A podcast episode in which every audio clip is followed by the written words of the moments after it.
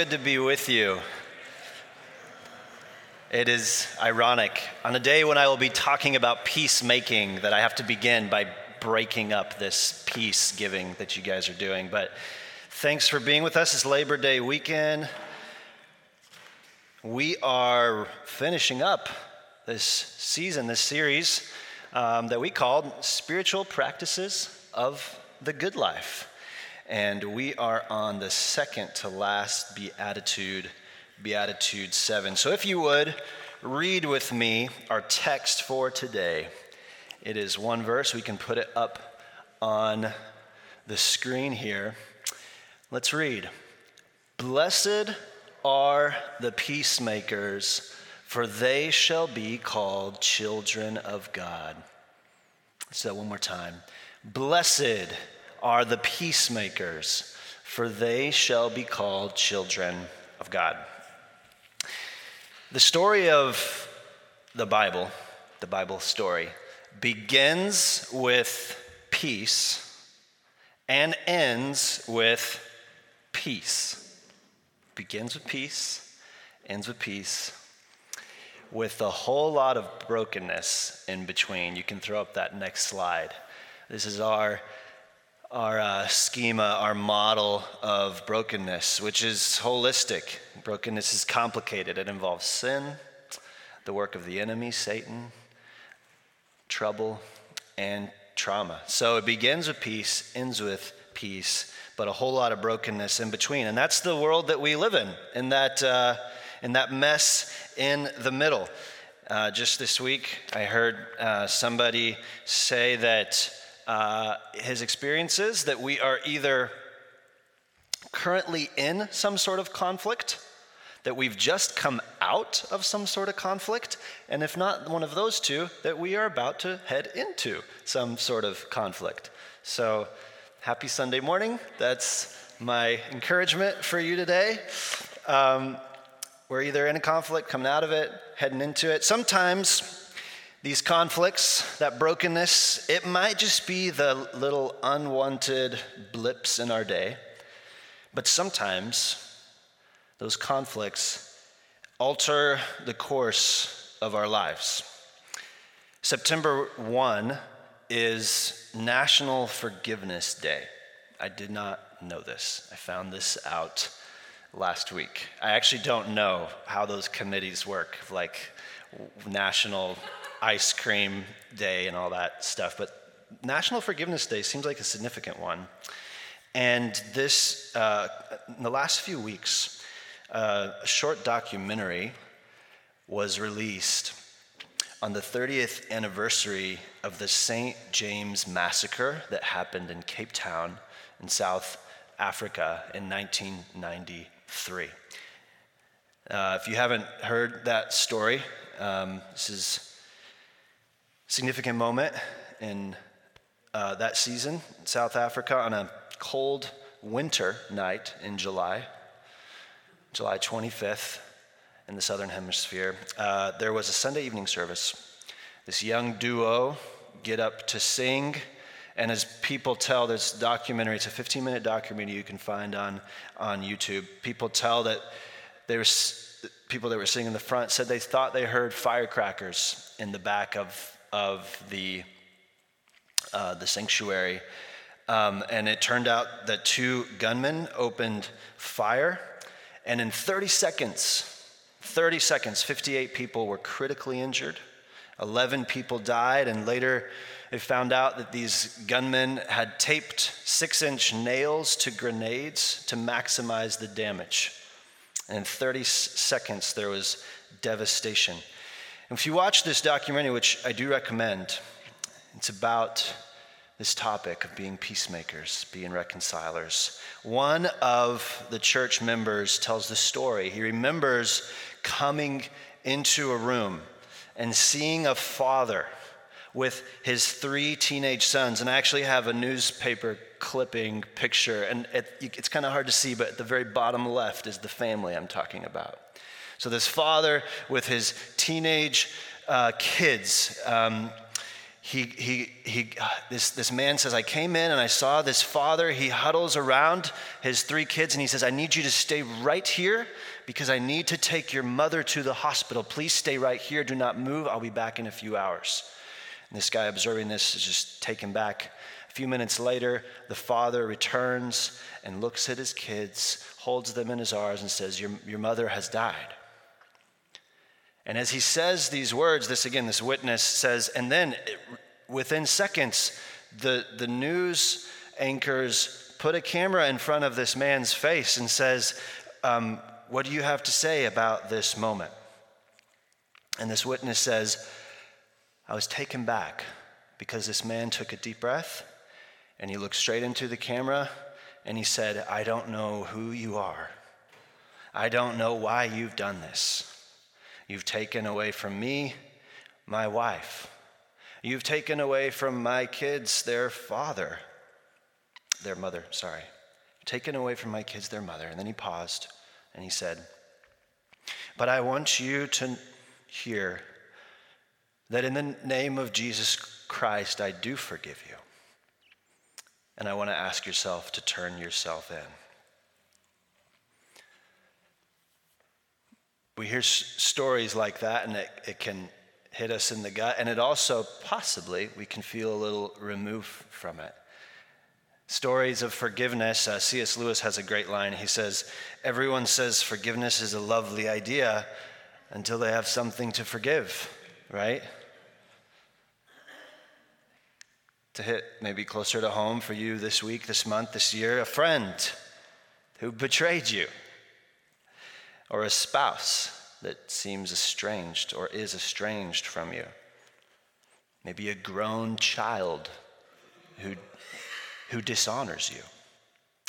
A boss who continues to shame you, a coworker who's slandering you, a mother who hurts you. This idea of peacemaking, everyone would like to look at that and say, yes, that's a lovely idea, until we are the ones who are called to make the peace. And that can go in larger scales to speak up for injustice around us, whether it is racial injustice, power injustice, vulnerable, be taken advantage of. In your workplace, entering into a ethically ambiguous situation, conversation, and saying, No, I think this is actually right. Or even to have the character, the integrity, when you see two of your friends who might need help to get them together and say, hey, can, can, can we have a conversation? Uh, is everything all right between the two of you? I've been noticing some things. Van Wyck, uh, sorry, I just dropped that name. One of the guys in that, um, in that documentary that I mentioned, his name was Van Wyck he says, he reminds us that we are ambassadors of reconciliation in the documentary. And then he quotes 2 Corinthians 15, 5 18, in which he says, God reconciled us to himself through Christ, and he gave us something. He gave us the ministry of reconciliation. In a world marked by brokenness, we have a ministry of reconciliation. In a world fragmented, we are to be ministers of wholeness. And I want to remind you the, the, uh, the pictures. Remember the pictures that we had that our friend Tori Quill, one of our artists, drew for each beatitude? Uh, this is the one that she chose for, uh, for this beatitude. Blessed are the peacemakers.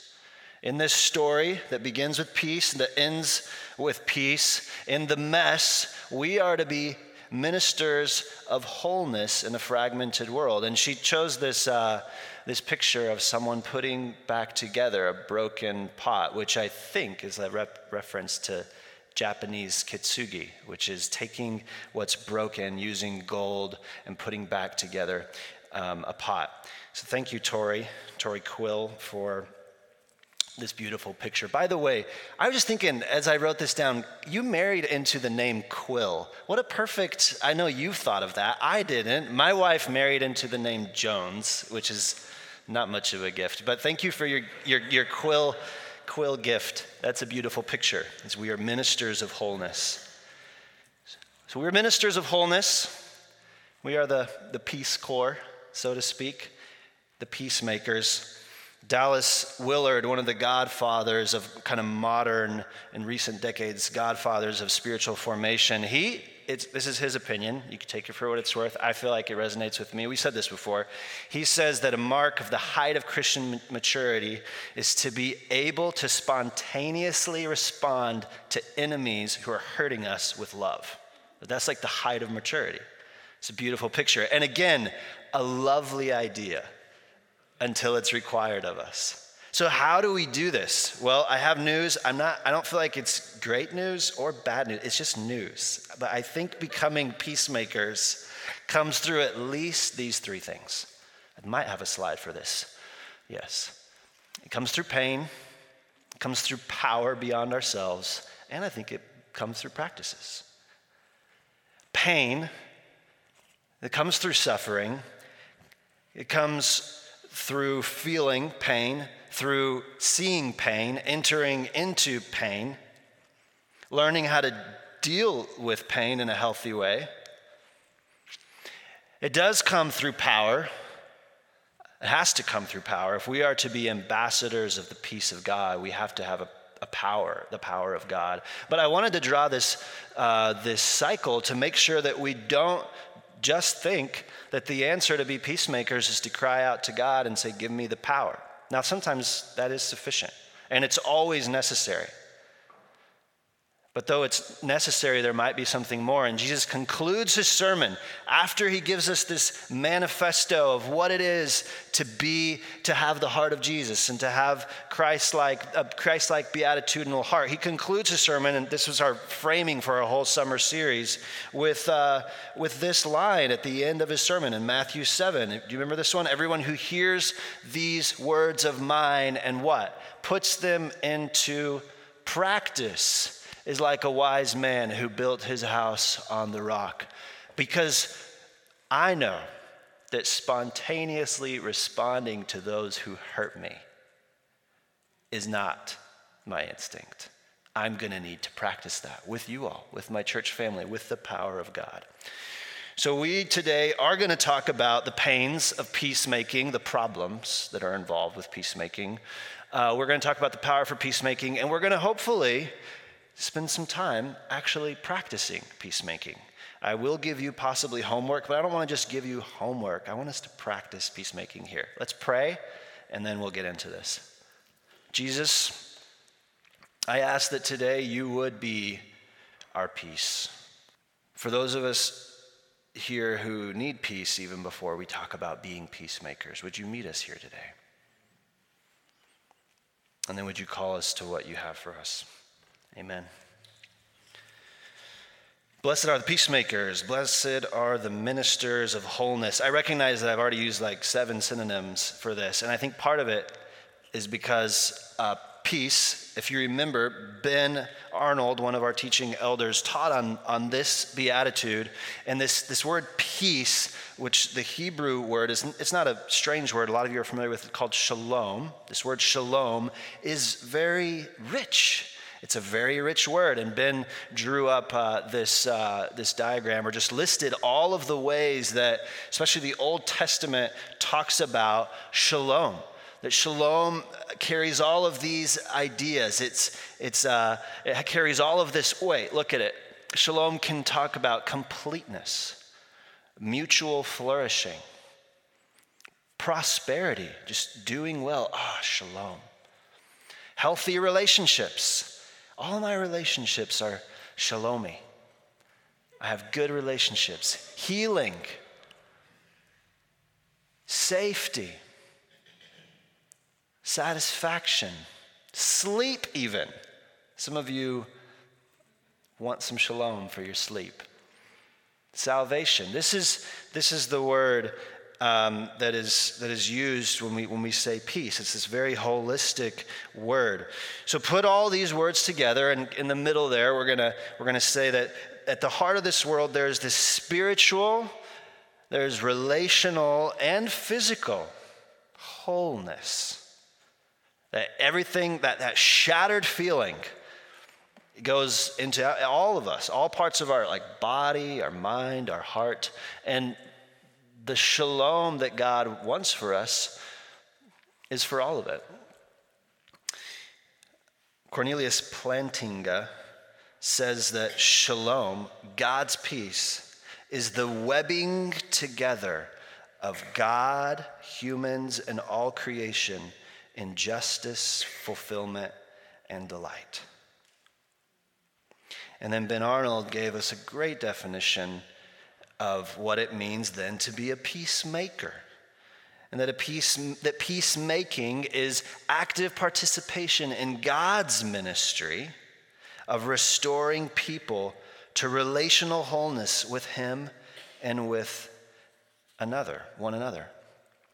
And hopefully, even just lingering on that right there, a good definition, gives us this like sense of, oh, this is something ultimately that God is going to do.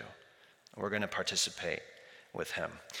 But like I said, as we get into peacemaking very quickly, we're going to start experiencing the pain, the, the problems of peacemaking. So I'm just going to list a few. I'd really recommend, if this is something that the Spirit stirs up in you, Ben, I listened to a few teachings and read a bunch of things, and our, our brother who taught on this a few months ago did an excellent job. If you, if you need help, and I don't mean just help understanding. If by the end you're like, I need help with my heart, go back to some of what Ben said. I'm going to recap some of this, give you a few other things, but I encourage you to go back to that. The pains or the problems with peacemaking, the first one, and this is my, this is my terminology, is that peace faking is easier than peacemaking. It's a lot easier. Peace faking is easier, easier than peacemaking. Basically, let's say that we're fine and then that way we don't have to deal with not being fine. Now that's true in every area. That's true like politically, that's true globally, that's true racially, that's true relationally, that's true within the church. In fact, I cut it and I still want to say it. There's a line in Jeremiah, I think 8 or no, it might be 6 that there's there's this um, there's this lament, and it's and I feel like it's a lament that can be applied politically, racially, to injustice, but also personally, where it says there's a cry. People that people are saying, "Oh, what's the line? I'm, I'm messing up now. Peace, peace. Do you know it, Michelle? Peace, peace." That people cry, peace, peace, when there is no peace. And they're rebuking those who call what is not peaceful, peaceful. So I cut that for a reason. I probably should have let it be, but still, there's there's that line in Jeremiah 6 that, that gets me. What happens when we call things, when we say that something is right when it's not right? What happens when we, when we, when we call what is broken peaceful? Uh, Patrick Lencioni has this great little term. He says this often happens in organizations, this uh, or in family um, relationships. Just think about the, the, your family of origin. There's this uh, this phenomenon of artificial harmony, where members of a group, in some ways, decide okay, for the sake of this just working, let's all pretend that everything's okay. Because if I was the one who's going to be a whistleblower, it's all going to blow up. I'm going to get in trouble. And so we all can get into different group dynamics where we partake in something called artificial harmony. And then Lencioni says this, and I have this quote. This is kind of kind of scary, but he says, Nowhere does this tendency toward artificial harmony show itself more than in mission driven nonprofit organizations, most notably churches. People who work in those organizations tend to have a misguided idea that they cannot be frustrated or disagreeable with one another. And what they're doing is confusing being nice with being kind. Patrick Lencioni. And I could do, a, this could be and sh- should be, and we have talked about this in other spaces, uh, a whole kind of seminar on this. But this is often why many churches fall apart, go bad, go rotten. Because when you all say, hey, we're doing God's work, it's so easy to overlook or to say, I'm not going to confront that thing that rubbed me the wrong way, or that leader who probably shouldn't have said that. And in a, in a place where we say, let's, let's, let, let's, let's just say that things are right when they're not right. When you have this, this, uh, this grand vision that God has given us, it's really dangerous that over time wounds can fester, organizations, churches become unhealthy, people become isolated, hurt, and guarded, harm, they become harmed, they become harmful people. And I believe that this epidemic of so many churches where it looks like the churches were doing super well and then suddenly it all fell apart is because of this artificial harmony that we really have to watch out for. So we need to be peacemakers. This can even relate to you just on an MC level. Doesn't have to be like the big, but on an MC level, are we able to be the kind of people that say, "Hey, can I?" Um, I like to use a little little phrase, "mind for conflict" with you. I, I just feel like there's a little something that came up that. Would you give me permission to like go into to whatever that was right there? Second, one of the problems or one of the pains with peacemaking is simply this is just a reality that sometimes in a relationship, two way peace is not necessarily possible. There's my side of the street that I have to work on, and then there is wherever this other, other person is. And sometimes peace is not possible. Just this week, I was talking to a friend uh, who lives in Eastern Europe, where I used to live, and we came up with this little um, this little equation here. Uh, he he wanted help with this.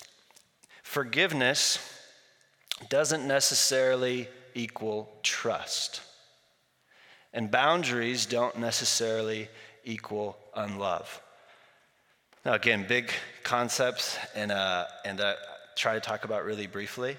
But forgiveness, when I am forgiving somebody that harmed me, that does not, so often, we might think that that now means that we have to have a restored relationship where now I can trust that people in the future. That's not necessarily true. You might recognize that this person over here is not a trustworthy person. And so you might not actually continue um, with them. That doesn't mean that we're not called to participate in the act of forgiveness, that we aren't even called to participate in peacemaking or boundaries with that same person. Boundaries do not necessarily mean that I'm not being loving. By establishing boundaries for me or people around me, that's not an act of unlove. Another way to even put it, for that first one, forgiveness doesn't necessarily even mean ongoing relationship with people. And you might not actually continue in relationship, but we're still called to have the heart of somebody who would desire, who would desire reconciliation if possible. It wasn't until I was in my 30s that for the first time I read a verse in 2 Timothy 4 14 and 15 that I, I just thought was just a little throwaway, and it deeply ministered to me. And this is the verse. You ready for it? Alexander the coppersmith, that's kind of fun to say. Alexander the coppersmith did me great harm. The Lord will repay him according to his deeds. Beware of him yourself. That's Paul writing to Timothy. He's trying to help Timothy on this, this, this uh, he's getting ready to go on this journey of becoming an elder and pastor. And Paul, at the end of his letter, says, Oh, by the way, there is a man who did me great harm. And I want you to warn, I want to warn you about him.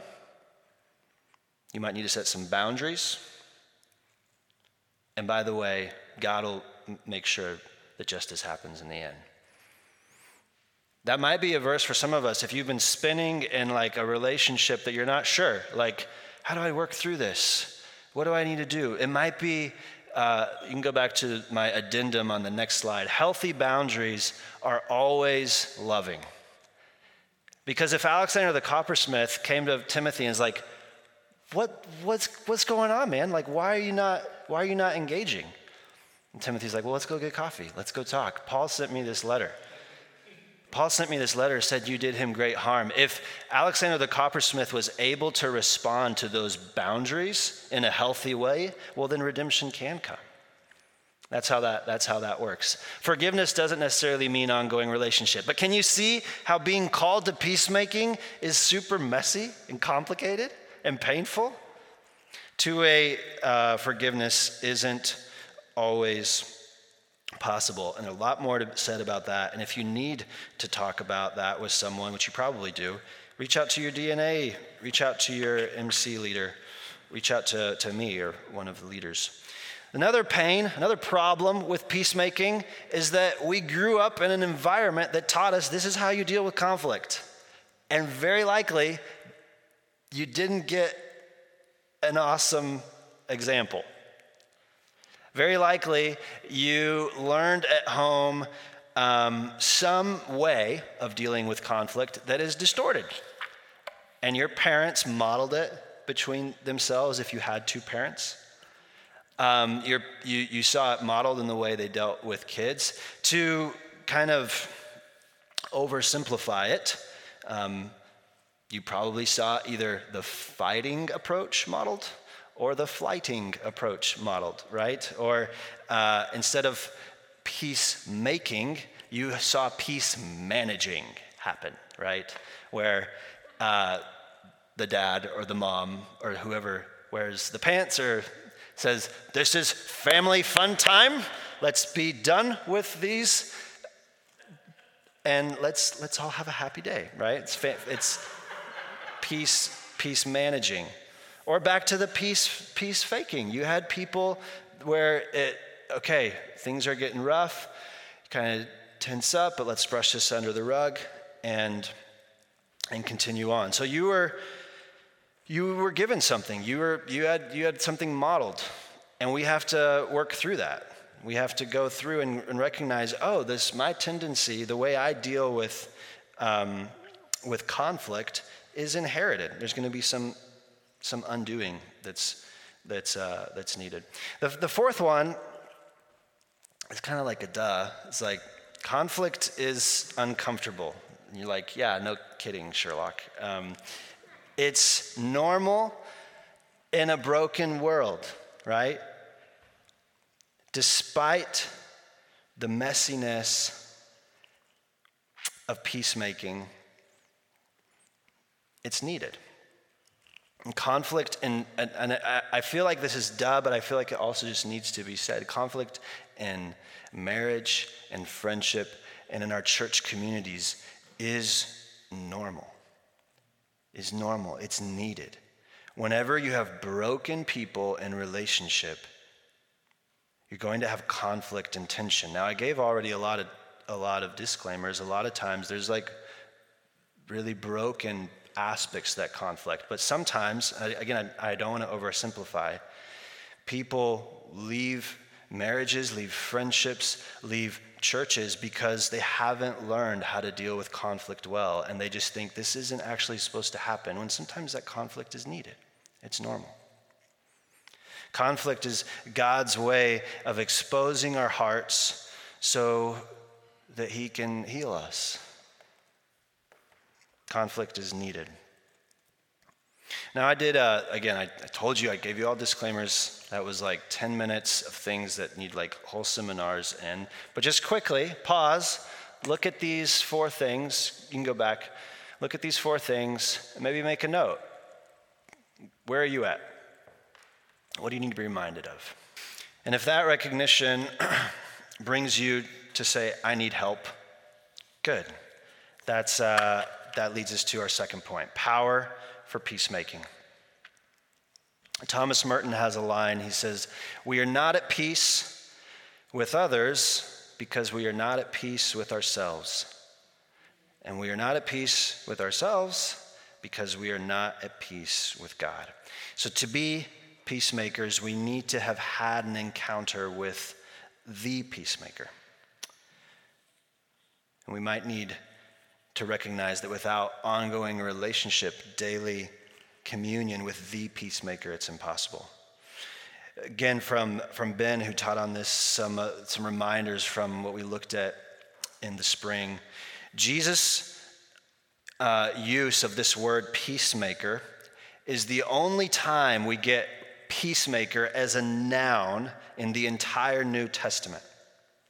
And the only time that we get peacemaking as a verb is in this passage in Ephesians 2.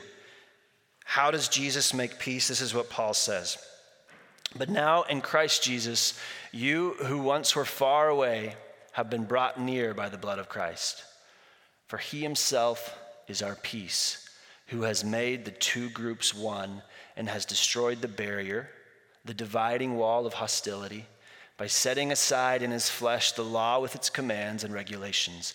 His purpose was to create in himself one new humanity out of the two, thus, and here's the only time we get the verb making peace, and in one body to reconcile both of them, both of those groups, to God through the cross by which he put to death their hostility.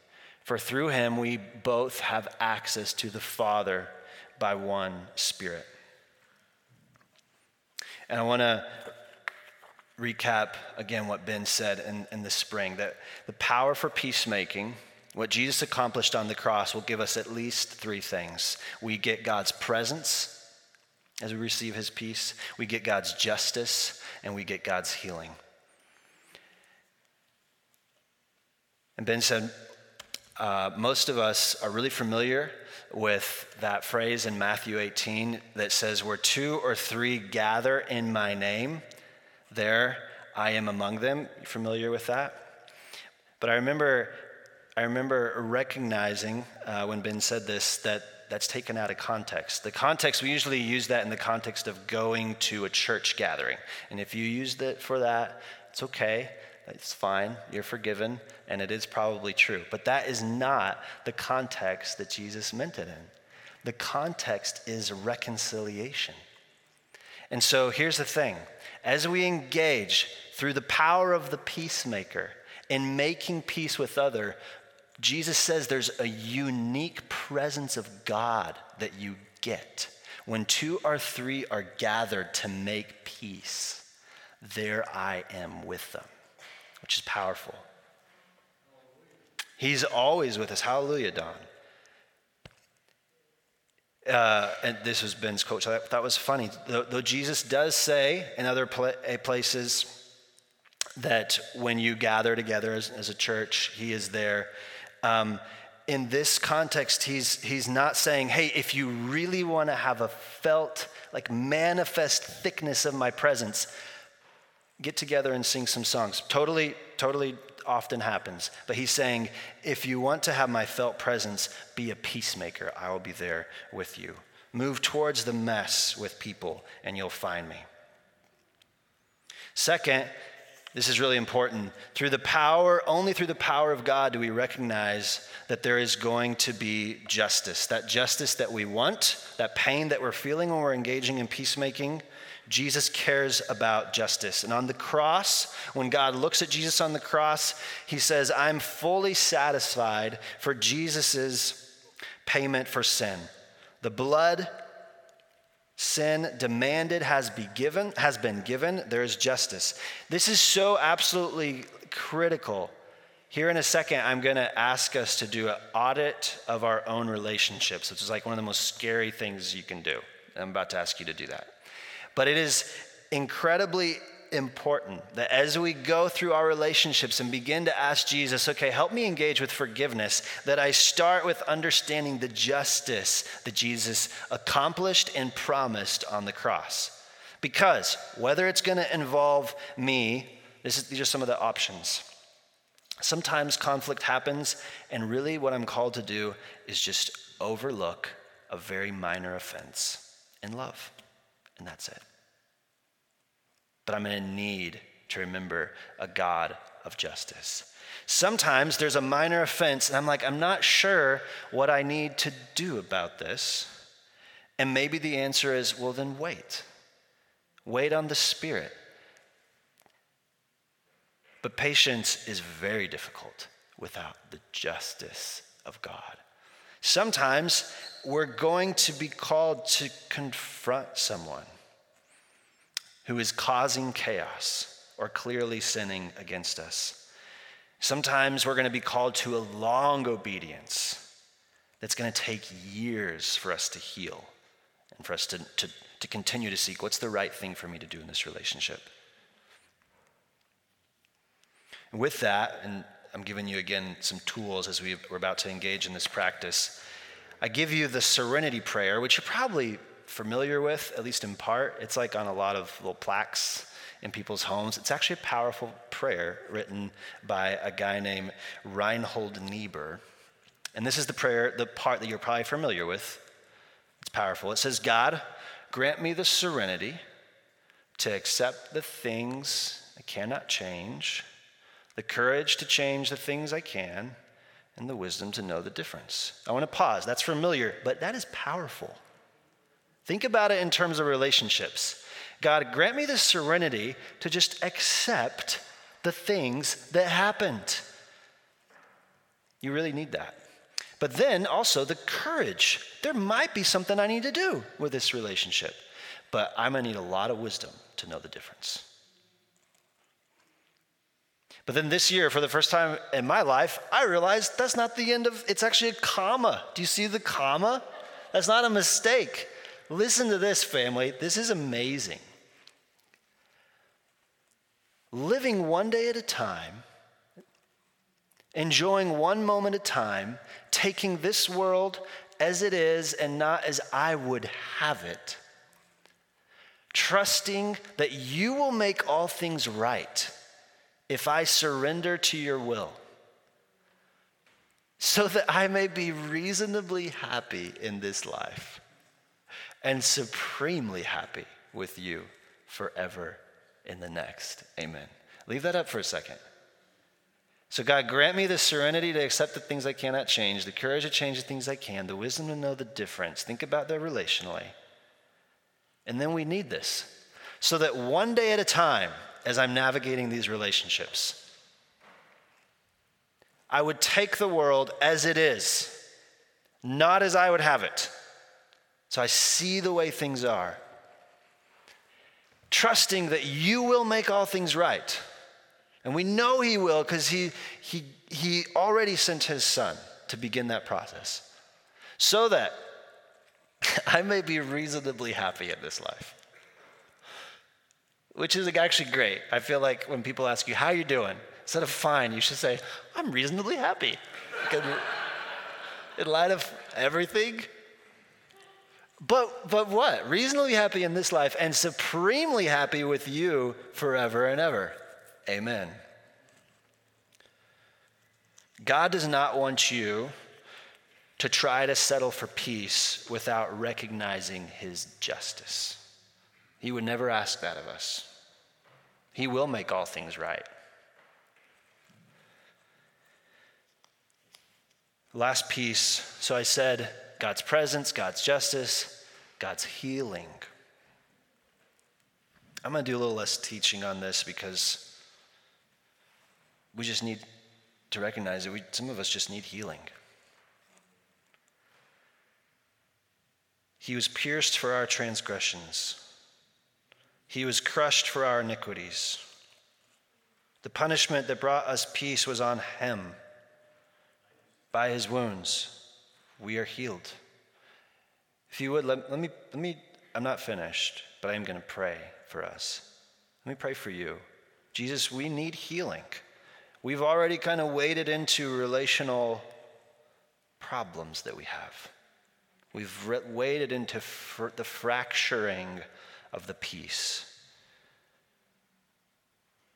And we ask that you would be our healer, that we trust you to be our healer, that we recognize that we need you as our healer, and that it's okay to be needy for you to heal us. That it's not something to be ashamed of that we need healing. That it's not something to avoid, dismiss, or minimize, to say, but it's, it's okay. That happens to others. Others have it worse. No, we need your healing. As we engage with Jesus in the, the pains of peacemaking, as we partake with him, as we recognize his presence, trust in his justice, receive his healing, he will empower us. He's glad to give us power to be ambassadors of peace. And Corrie ten Boom one of my heroes who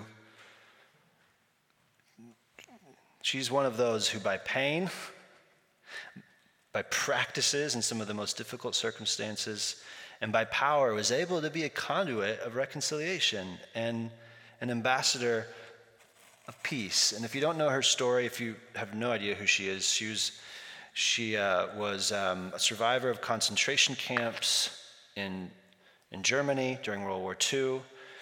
She had spent years harboring, providing a place, protection for Jews.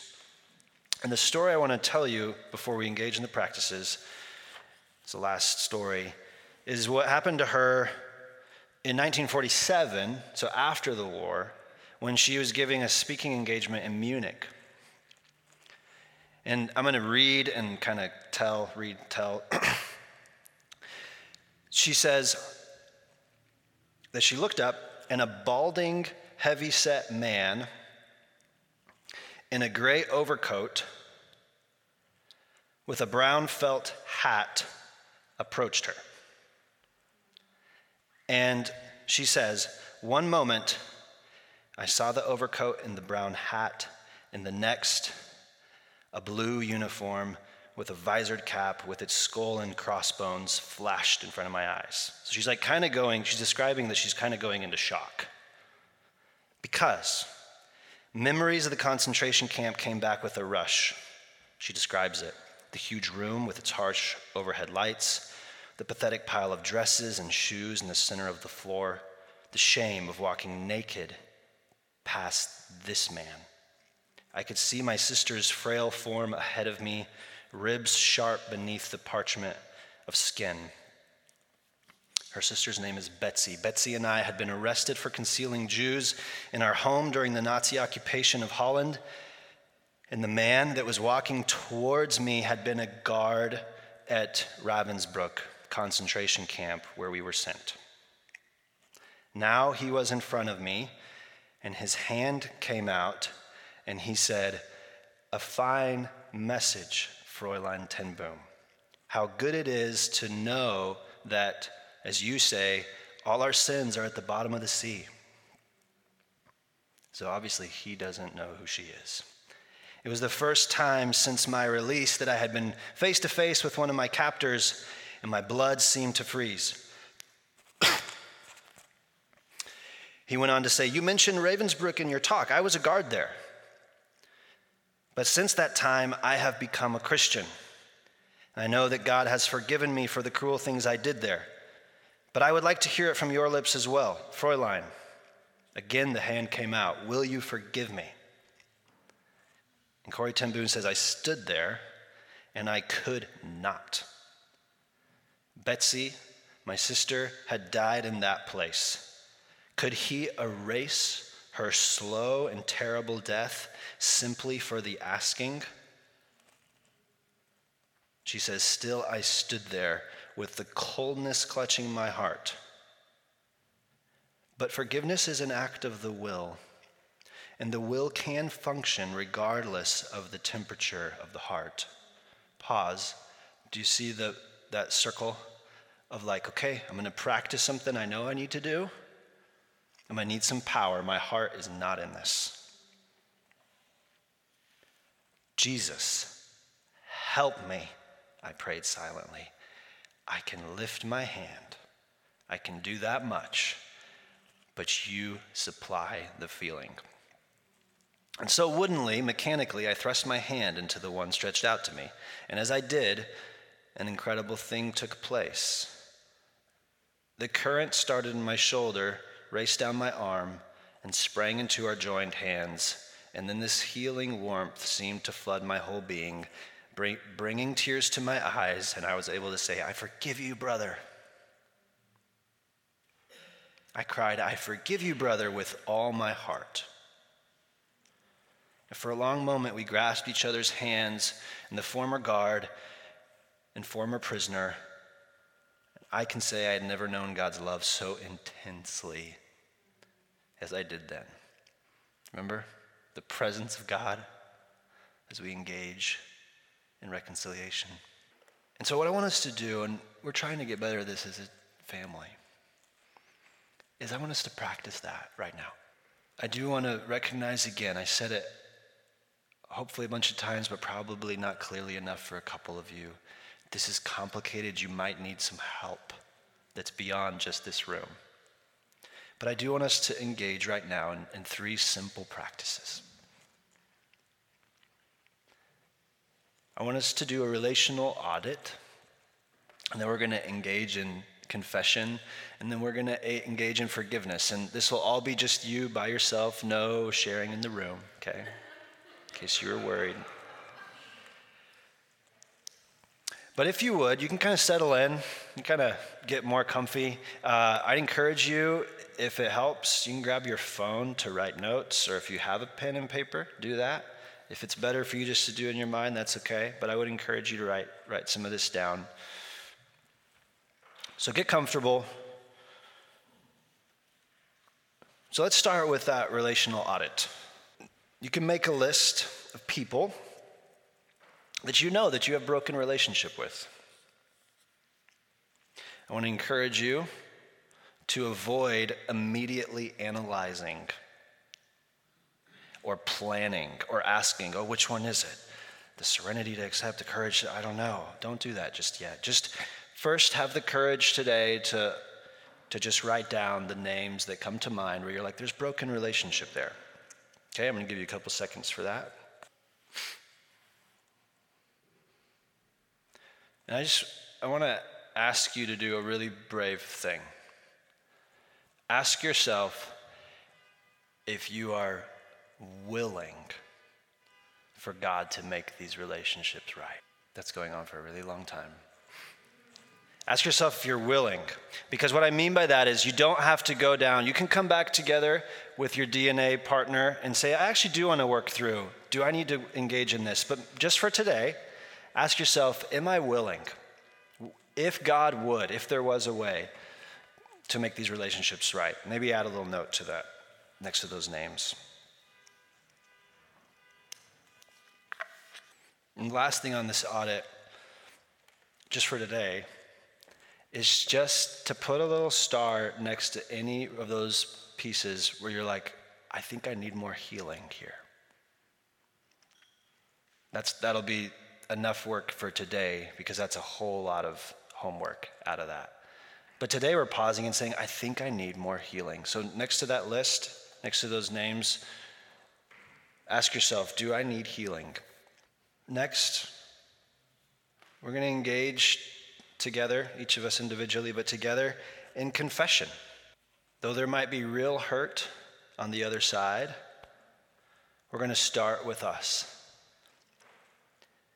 Confession, Adele Calhoun says, is a process whereby the Holy Spirit opens my heart to what is true about me. Confession involves admitting to God my natural propensity to rationalize, deny, blame, self obsess, self pity. Maybe pray Psalm 139. In these relationships, search me, O God, know my heart. Test me and know my anxious thoughts. See if there is any way in me, and lead me in the way everlasting. And again, a lot of homework with that, but maybe just for today, confess in those relationships. Here's, here's what I already see. And then thirdly, and lastly, we're gonna I'm gonna actually invite you to engage, at least in taking a little baby step of forgiveness today. Now, forgiveness most commonly is a marathon. It is, like I said, a long obedience. And remember, forgiveness does not mean that I'm going to re enter into a relationship with potentially someone I don't need to, or even say that I trust that person. Tim Keller, who recently passed away, one of his last books was on forgiveness, and he says that there there are not two kinds of forgiveness, but there are two aspects or stages to it. One could say that the first must always happen and the second might happen.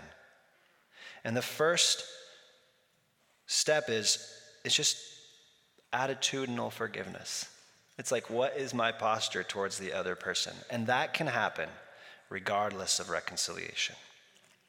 But reconciliation cannot happen unless attitudinal forgiveness has happened first. And so, what we're doing today is just attitudinal forgiveness. It's just the posture of my heart. So, maybe a simple question that you might even want to start with with that list is Do I even want to forgive this? If the answer is no, then your prayer is simple God, help me want to want to forgive. And for today, maybe write down one next step. And possibly, I'll encourage you, it's probably not to go to that person. It might be to go to, your, to a dear friend, to a DNA partner if you're in a DNA, someone in your MC or a pastor and say, hey, I'm going to need some help on this journey of forgiveness. All right. I know that was a little bit painful. It's a little bit of a challenge, but that's what we're here for today was to practice the good life. I, uh, I Googled what forgiveness does to the brain because I was like in the middle of my stuff and I was like, there's got to be some stuff on this.